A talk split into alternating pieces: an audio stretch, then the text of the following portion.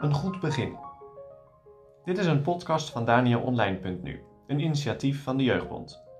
Luister iedere werkdag naar deze podcast en ontdek de boodschap van de psalmen voor jou. Vandaag met Joline van den Ende, jeugdwerkadviseur bij de Jeugdbond. Vandaag lezen we Psalm 115. God zegen voor jou. De Heere is onze gedachte geweest. Hij zal zegenen. Hij zal het huis van Israël zegenen. Hij zal het huis van Aaron zegenen. Hij zal zegenen die de Heere vrezen, de kleine met de grote. De Heere zal de zegen over uw lieden vermeerderen, over uw lieden en over uw kinderen. Gij lieden zijt de Heere gezegend, die de hemel en de aarde gemaakt heeft. Aangaande de hemel, de hemel is des Heeren. Maar de aarde heeft hij de mensenkinderen gegeven. De doden zullen de Heere niet prijzen, noch die in de stilte nedergedaald zijn.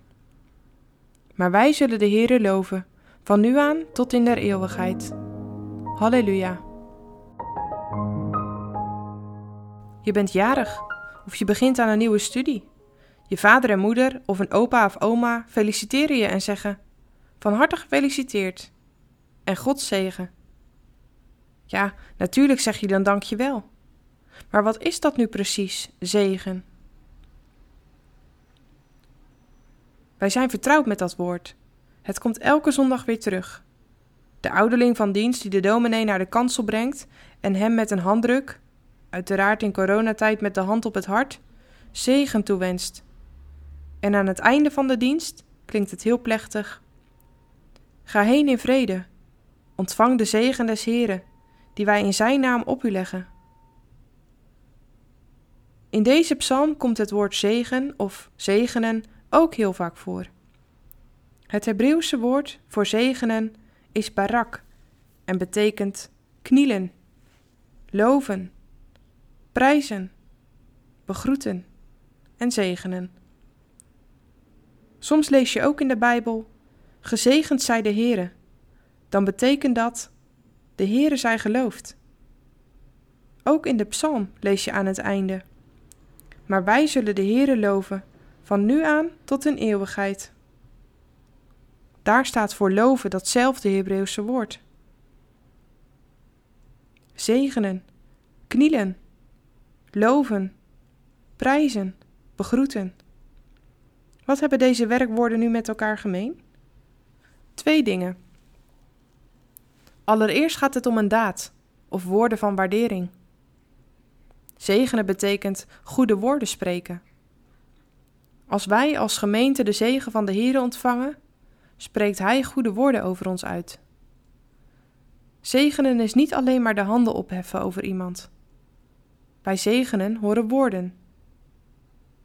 Denk maar aan de woorden waarmee de priesters de naam des Heren op het volk moesten leggen. De Heere zegene u en behoede u. Of de zegen die Paulus de gemeente meegaf. De genade van de Heer Jezus Christus en de liefde van God en de gemeenschap van de Heilige Geest zijn met u allen. Amen. Goede woorden die rusten in goede daden van God, dat is zegenen. Zegen die zondaren onverdiend ontvangen, dat zeker. Maar kijk eens naar de handen van de priester. Hij heft ze op over het volk. Het volk kijkt naar de handen en ziet bloed. Er is een offer gebracht en met rood bebloede handen zegent de priester het volk. Bloed, dat wijst op het offer van de Heer Jezus. Heb jij zo wel eens naar de handen van de dominee gekeken? Ontvang de zegen van de Heere. Wat een woorden! Niet zomaar een kerkelijk riedeltje. Nee, het heeft bloed gekost. Kijk zondag eens en denk eraan. Wat een wonder dat jij onder die zegenende handen staat. Want de dominee is gezonden door niemand minder dan door Christus zelf. Verkwansel de zegen niet. Doe wat Jacob deed. Ik laat u niet gaan tenzij u mij zegent. Weet je dat je zonder Gods zegen niet verder kunt? Zegen vraagt ook om bekering. Jacob moest zijn zonde beleiden en laten voordat God hem zegende. Er is nog een tweede overeenkomst in al die woorden die wij kennen, om dat ene Hebreeuwse woord barak te vertalen. Het heeft iets in van ootmoed, buigen voor de ander, de ander hoogachten. Zo worden wij geroepen de Heere groot te maken en onszelf klein. Maar draai dat nu eens om. Als de Heere zegent, betekent dat dat Hij zich klein maakt. Hij buigt zich naar ons toe. Dat is genade. God die zich neerbuigt naar zondaren in ontferming. Als de Heere dat doet, ben je echt gezegend.